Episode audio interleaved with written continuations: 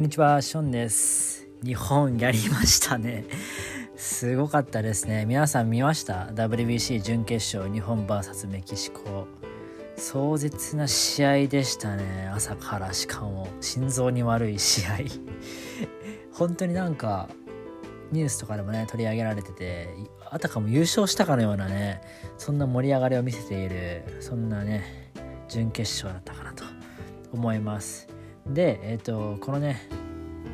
チャンネルではですね、WBC の日本代表の全試合の振り返りというのをしているので、この準決勝もしていこうかなと思います。で結果だけ言いますと、6対5で日本がね、サヨナラ勝ちと、逆転サヨナラ勝ちですね、しかも。激アツの試合展開ですけども、ちょっとね、本当に情報量が多すぎてですね、あの全部ですねお伝えきれないかもしれないんですけども台本とか全く何もなしで今喋っているのでちょっと見落としちゃったらすいません。ただそれぐらいね本当に内容の濃い素晴らしい試合だったので一緒にまたね振り返っていこうかなと思います。でここで今振り返っておかないとね明日の朝8時にはまたねアメリカ戦の決勝アメリカ戦がね決勝がね始まってしまうのでここでまたね今日準決勝振り返って明日切り替えてまた決勝っていう風に一緒に臨めたらいいかなと思います。ので早速やっていきましょうか、えー試合自体はですね6対5先ほどお伝えしたように6対5日本がね接戦をものにしました。でえっと点数ですね入ったイニングをちょっと言っていきましょうか。メキシコが先行日本が後攻という試合で4回表にメキシコがまず3点を先制しました。そして7回の裏に日本が3点返して同点。しかしですね8回表にメキシコが2点を追加して勝ち越して5対3でその8回裏に日本が1点返して5対4そして9回裏に日本が2点。取って逆転サヨナラゲームとなったという試合です。でえっ、とどうしようかな。スタメンとかからまたお話ししていきましょうか。えー、と日本のねスターティングオーダーなんですけれども1番センターヌートバー2番ライト近藤3番指名打者大谷翔平4番レフト吉田正尚5番サード村上宗隆6番ファースト岡本和真7番セカンド山田哲人8番ショート源田壮介9番キャッチャー中村悠平そして先発ピッチャーが佐々木朗希というこういったね布陣だったんですけれどもまあねあのニュースでニュースとかでもう日本のね代表のその得点シーンだったりとか細かいところチェックされた方いるとは思うんですけどももう一度ね一緒に振り返っていこうと思います。でまずはですね日本の先発ピッチャーは佐々木朗希だったんですけれどもまあ4回を投げまして3失点でまずは降板しています。三振は3つ奪っています。えっとそうですねストレートはとりあえず速かったですね。やっぱり100マイルを普通に超えてきてたし163 3キロまで出ましたっけ？とりあえずストレートはめちゃくちゃ速くってフォークも140キロ中盤でそこそこいい感じに落ちてたのかなっていうところだったんですけどもストレートとフォークのこの2種類のみのね投球の組み立てだったのでちょっとメキシコ打線に捕まっちゃったところもあるのかなっていった印象でしたで特にねまっすぐに関しては速いんですけどもやっぱメキシコ打線もですねしっかりこう振ってくるアジャストしてくる部分があったと思うので途中でねフォーク主体に切り替えてたと思うんですけどもこの4回表のね3点っていうのはそのフォークのちょっと抜けたような感じ真ん中に入ってきたフォークを叩かれて、えースリーランホームランを打たれてしまったというような3失点になってますなのでまあそこを除けば4回無失点っていう形だったのであの非常に悪くはなかったとは思うんですけどもその1球にねどうしてもこう泣いてしまったような投球内容だったと思います。で、えっと、メキシコの、ね、対するメキシコの先発ピッチャーはこのサンドバルというね左ピッチャーなんですけどももともと大谷翔平とね同じエンゼルスに所属している左腕で、えっと、昨シーズンが6勝9敗だったかな。で防御率がそれとも2点台だったんですよね。ちょっと援護が多分少なかったとは思うんですけども6勝9敗で防御率2点台ということで本当にね、うん、一流のメジャーリーガーと言っていいような選手というか内容の投球を去年はしてたと。そしてね左バッターにめっぽう強いというところで日本打線にねこう当ててきたと。日本打線はですね 左バッター上位打線特に上位がですねヌートバー近藤大谷正隆で村上。で甲斐もね源田ということで6人日本は左バッターいたということで本当に相性最悪っていう感じのピッチャーでした。結果としてこのサンドバルは5回途中まで投げて無失点6奪三振の好投でしたからなかなかね捉えきれなかった部分はあったんですけれども2巡目になってねこのサンドバルを捉え始めたのが、まあ、日本打線だったので割とねその対応するのは早かったのかなといった印象です。もともとサンドバルはあの70球ぐらいで降板するっていうふうには言われてたみたいなので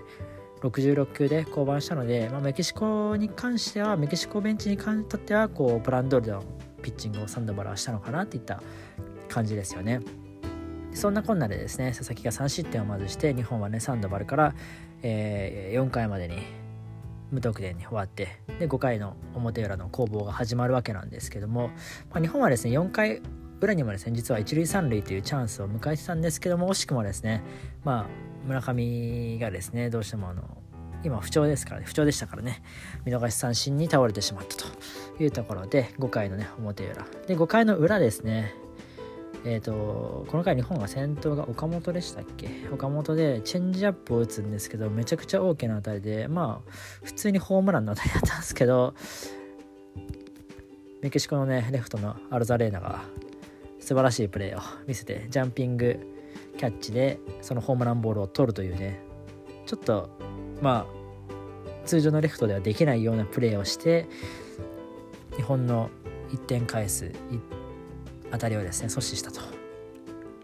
で、えっと、日本もねこの回その後ですねその後ランナーこう満塁のチャンスを作るんですけども近藤がね打った打球まっすぐをねいい感じに打ったんですけどこれもねレフトのね アロザレーナの方に飛んでしまってスリーアウト今日はアロザレーナがですねすごくいいポジショニングをしてたのか守備範囲が広いのか僕はよく分かんないんですけどもことごとくレフトに飛んではアロザレーナの守備範囲。いい当たりだなと思ったらアロザアロザレーナの守備範囲っていうような、あのー、ちょっと我慢のね展開が続いたといった印象です。で6回裏もですね同様に日本はですね満塁のチャンスを作って源田なんですけどもこれもねチェンジアップをちょっと打って流し気味で打ってこうレフト線ですねレフト線切れるかな？はいフェアかな？ファールかな？っていうななんかふわっとした打球を打ったんですけどこれもねレフトフライに終わったと彼のねやはり守備範囲だったというところですよね。で、日本はですね、2番手、佐々木朗希に代わって2番手に上がったのが山本由伸でしたね。山本由伸に関してはですね、まあ、3イニング、3回と3分の1を投げて2失点という投球内容でしたね。まあ、これも後ほどお話ししますね。そして7回表ですね、メキシコの攻撃なんですけれども、えっと、ワンアウトランナー一塁でバッター空振り三振取ってその一塁ランナーがね盗塁スタートをしていたんですけども、えっと、回のね回キャノンで盗塁阻止をしたと。これはですねただ結構際どい判定でチャレンジを使ったんですよね。でかなり際どかったんですけどもアウトになったと。いうプレーでしたね。このプレーで結構流れが変わったのかなというところでそしてそのその裏ですね7回裏日本はですね先頭の回がね三振倒れてヌートバーもレフトライナーであっさりツーアウトになったんですけどもツーアウトランナーなしから2番の近藤がライト前へヒットを放ってランナー一塁さらにですね3番の大谷がですねフォアボールを選んで一塁二塁のチャンスを作ってで4番の4番の吉田正尚がですねライトスタンドへの同点のスリーランホームランをここで放ちます。この辺もですね、本当にすごいですね。正尚のこう技術が詰まったような一発でしたよね。相手ピッチャーは、まあ、コントロール良くないんですけども150キロを超えるね左腕でかつブレーキの効いたチェンジアップとかを投げるようなピッチャーでしたねで正尚はまあまっすぐでちょっと抑えてファールで打ってでその後チェンジアップに空振りしてその空振りしたチェンジアップよりも厳しいチェンジアップを打ってライトスタンドに放り込んだとで僕は個人的にはあのファファールかなと思ったんですけど全然切れなくてそのままスタンドに入ってきましたね。これは本当にパワーだけじゃ無理なホームランだったのかなと思うので本当にすごい神がかってましたよねあの時。鳥肌が立ったのを覚えてますねあのホームラン。あのホームランはそうですね。朝何時だったか朝朝でしたけど家族と一緒に見てて叫びましたね普通に。はいそんな感じで日本が同点に追いつきました。ただですねメキシコもやはりねすごい集中力がありまして8回の表なんですけどもワンアウト2塁からですねタイムリーツーベースヒットを打って勝ち越し。さらになおもねツーアウトランナー2塁3塁。これですね。まあ変わった湯浅に変わったんですけども山本から。湯浅に変わったんですけども湯浅がねレフト前へのタイムリーを浴びてしまいまして5対3となりました。で山本に関してはですねこの勝ち越しタイムリーですね。に関しては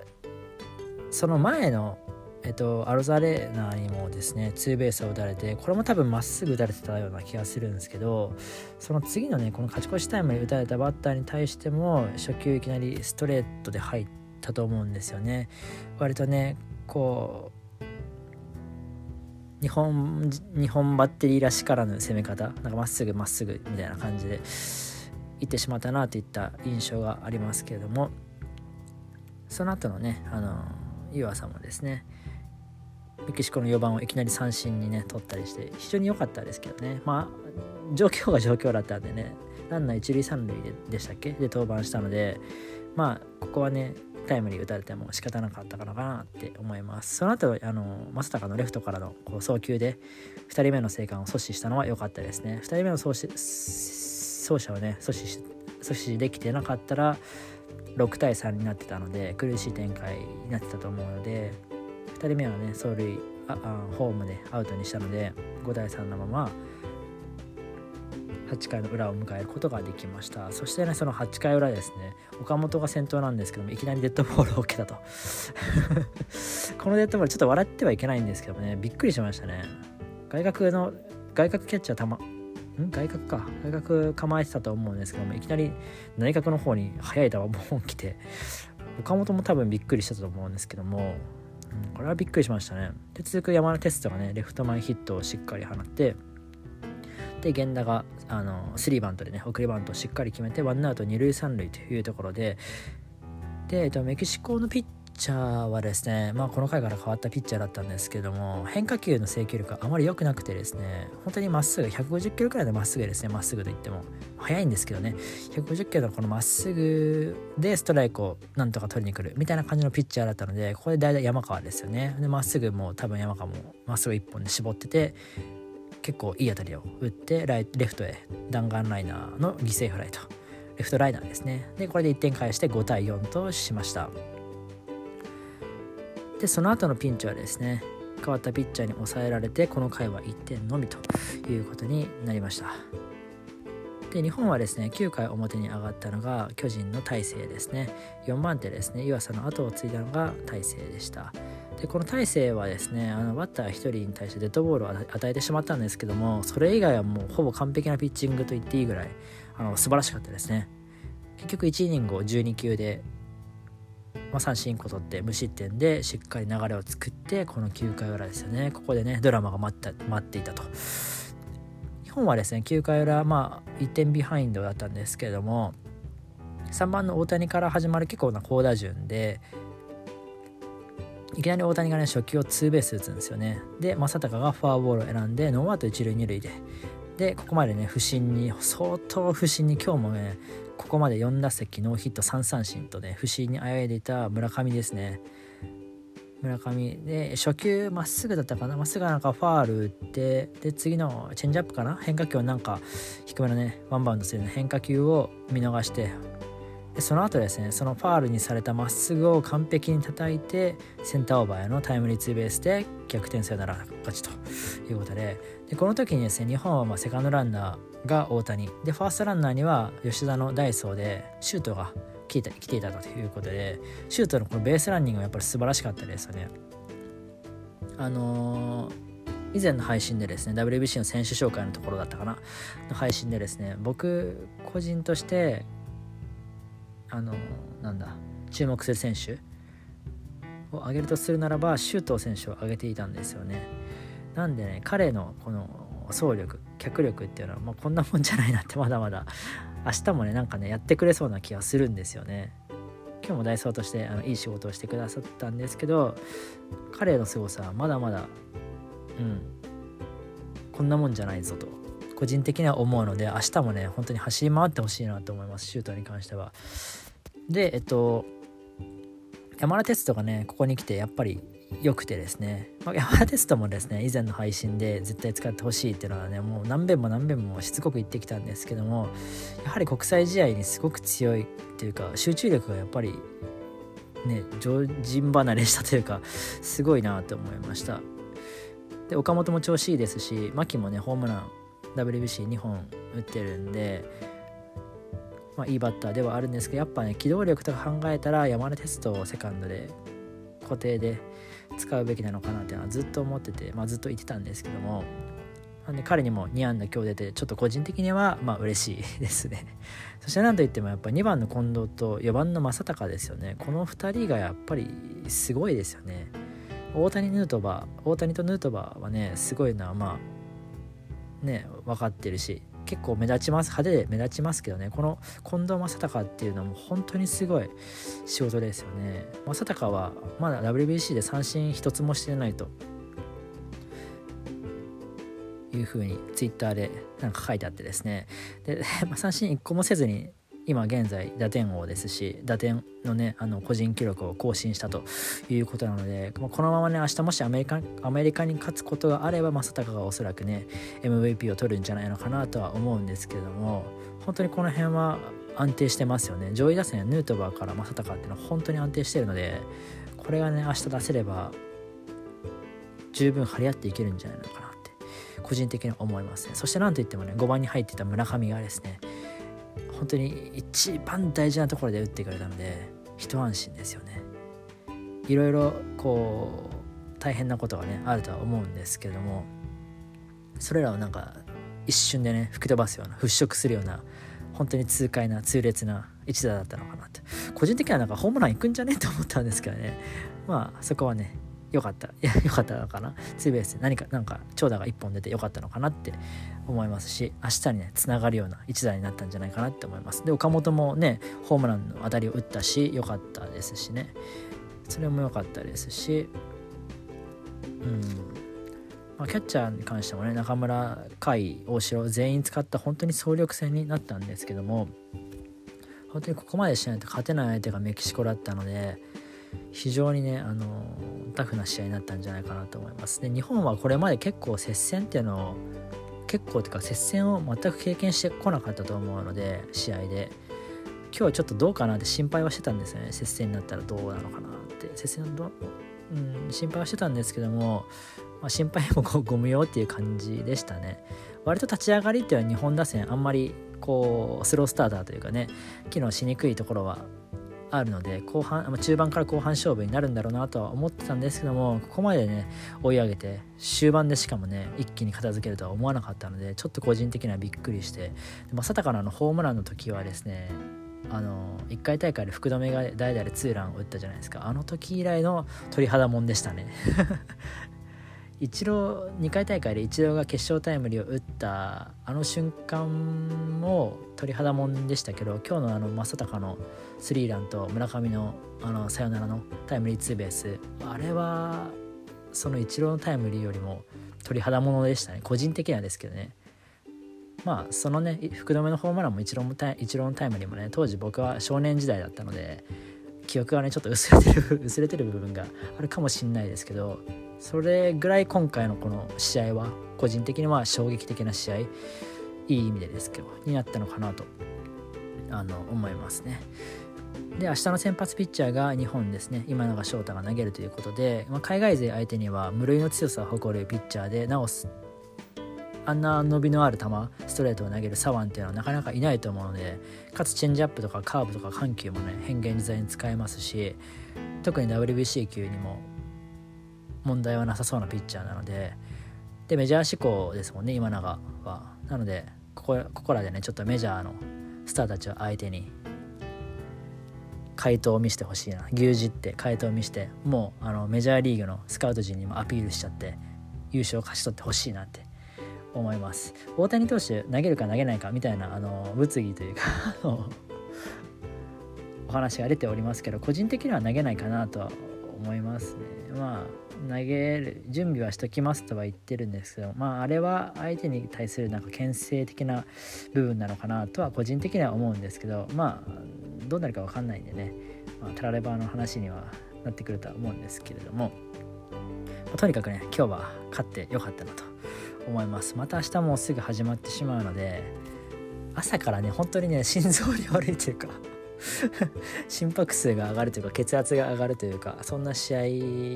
も明日ねあの期待したいなと思うので8時からプレーボールですね。見逃さずに見たいと思います。はい。こんな感じでですね普段は野球に関する情報だったりとかをね発信していますので良いと思った方はまた聞きに来てください。フォロー等もよろしくお願いします。あといいねもよろしくお願いします。ということでまた明日振り返りましょう。バイバーイ。